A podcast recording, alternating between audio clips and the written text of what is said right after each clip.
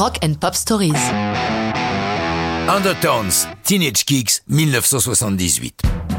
Un groupe d'Irlande du Nord, de purs Irlandais, puisqu'ils sont originaires de Derry, épicentre de la guerre entre unionistes et nationalistes, où eut lieu le 30 janvier 72 le tristement célèbre Bloody Sunday. Pour autant, les Undertones ne sont pas un groupe politique, mais des fans des Stooges et des Ramones.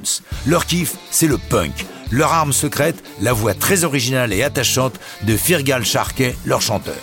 C'est sur ces bases qu'ils commencent à écrire des chansons. Parmi celles-ci, Teenage Kicks, celle qui va tout déclencher pour eux. Pourtant, au début, ils n'y croient pas trop.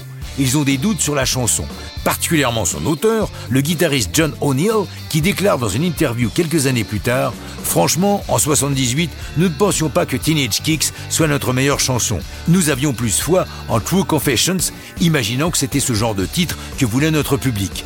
Je suis un fan des MC5 et ils avaient une chanson intitulée Teenage Lust. C'est ce qui m'a donné l'idée.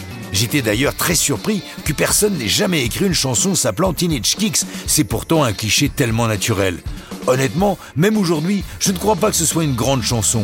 C'est ce qui émane de notre groupe dans l'enregistrement qui lui donne sa force. C'est la vigueur de la voix et l'urgence avec laquelle jouent les guitares et la batterie. Ce disque, c'est l'instantané d'un moment de grâce. Mais comment se faire connaître? Ils misent tout sur un DJ de la BBC dont les choix font et défont les carrières, John Peel. Le single est publié en septembre 78 sur un petit label de Belfast, Good Vibrations, et ils en font parvenir un exemplaire à Peel. Le moins que l'on puisse dire, c'est qu'il est totalement enthousiaste sur Teenage Kicks. Il la joue à outrance, allant jusqu'à la passer deux fois de suite, à la grande stupéfaction des Undertones qui n'en espéraient pas tant.